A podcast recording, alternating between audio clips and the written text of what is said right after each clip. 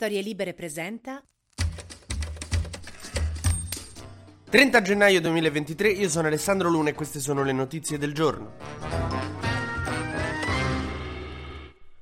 Io questo weekend ho provato un po' a farmi i fatti miei, magari di non seguire troppo la politica e godermi la mia vita, però a quanto pare lasciare i politici da soli a ridosso delle regionali è come lasciare in una stanza d'hotel piena di whisky Boris Johnson e Mick Jagger. Quindi andiamo a vedere che hanno combinato. In primis, Calenda e il terzo polo in Lombardia. Calenda ha candidato Letizia Moratti, una signora, signorona milanese ricchissima, sposata con uno dei più importanti petrolieri italiani che è mancato qualche anno fa, che eh, rapita dalla terrazza degli hotel dove faceva gli aperitivi da Calenda è stata portata giù in strada a parlare con la gente comune. E vabbè, non non sta andando benissimo. Forse perché quando incontra gli operai li tocca per controllare che non siano di gomma e dice al suo collaboratore: Oh, sembrano veri. Insomma, non è una donna di popolo. E i suoi tentativi di sembrare una donna di popolo sono stati abbastanza rocamboleschi. Non manca solo che si mette il cappellino al contrario e ci fa un rap per spiegarci di cosa ha bisogno la regione Lombardia. Insomma, l'altro giorno, quando un politico è in difficoltà, che fa di solito? Torna dalle corporazioni, cioè fa un marchettone, un pacchettone di voti. Per esempio, i tassisti. E infatti, Letizia Moratti l'altro giorno ha sparato un post che nessuno sapeva sarebbe uscito, in cui diceva che bisogna tutelare le licenze dei taxi e permettere ai tassisti di passarsele di padre in figlio, quindi facendo diventare ancora più chiusa la corporazione dei tassisti, mentre in tutto il mondo si va verso una liberalizzazione. Insomma, una posizione molto di destra, ma assolutamente non liberale, tanto che lo stesso Calenda ha dovuto fare un tweet dicendo la posizione di Moratti non è la nostra posizione. Ma io non sono d'accordo, credo che la posizione di Moratti sia la posizione del terzo polo, quella di ultime alle elezioni.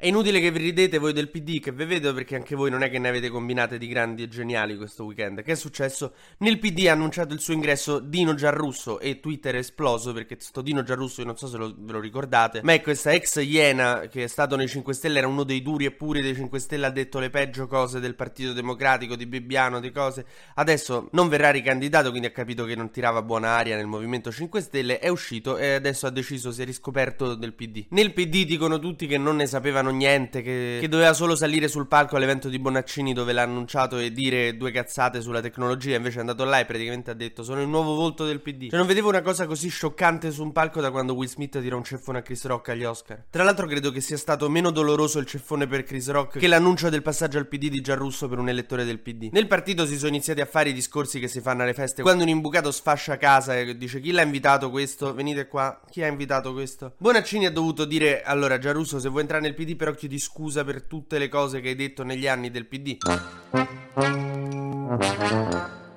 Oh, mentre succedeva questo, Calenda dall'altro lato faceva un altro casino perché questo Davide Boni in Lombardia ha iniziato a dire delle cose sul terzo polo, per cui Calenda gli ha risposto su Twitter dicendo che è un cretino e rivendicando di aver fatto bene a insistere per tenere fuori gente come lui dalla coalizione per lista Moratti, al che questo signor Davide Boni gli ha commentato "Scusi signor Calenda, ma eh, io sono candidato con la mi avete candidato", perché manco sapeva che aveva messo nelle liste la sua candidata presidente.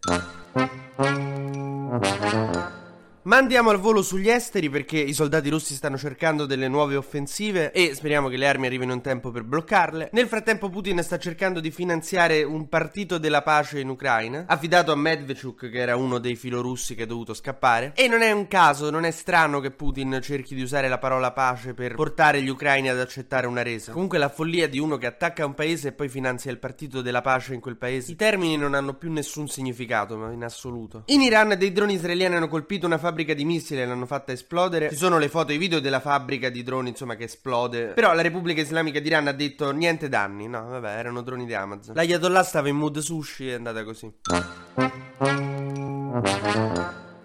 Mentre fatemi spendere due parole per Cospito. Cospito è un anarchico che ha gambizzato una persona e fatto degli attentati, ma adesso questo non è, non è, di questo che voglio parlare. È al 41 bis che è il regime di carcere più duro che ci sia, quello per i capi mafia. Perché secondo alcuni giudici poteva parlare con l'esterno e fomentare delle insurrezioni. Io in linea di principio sono proprio contrario al 41 bis, ma per tutti, cioè andrebbe completamente riformato e non così perché così è disumano. Cospito sta al centesimo giorno di sciopero della fame, 103 per l'esattezza. Lui è in sciopero della fame perché dice che deve essere tolto tolto da un regime che è inumano, io sono d'accordo. Questo weekend degli anarchici, perché eh, Cospito è anarchico, hanno iniziato a, hanno iniziato a fare scontri con la polizia, a, a creare minacce alle istituzioni e alle autorità italiane e il governo Meloni ha risposto che lo Stato non fa patti con chi minaccia, quindi lascerà Cospito al 41 bis e probabilmente Cospito morirà di fame a breve. Insomma, secondo me andrebbe tirato fuori e bisogna farlo con delle forme di protesta però non violente. Questi sono i miei due sense sulla cosa e speriamo che si muova qualcosa perché altrimenti morirà a breve. Però non mi va di chiudere con una nota così triste, quindi mi devo inventare qualcosa di divertente, buffo. Ah, già russo nel PD. TG Luna torna domani mattina, sempre tra le 12 e le 13, su storielibere.fm.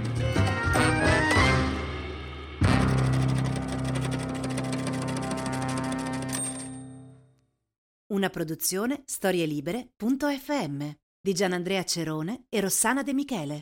Coordinamento editoriale Guido Guenci.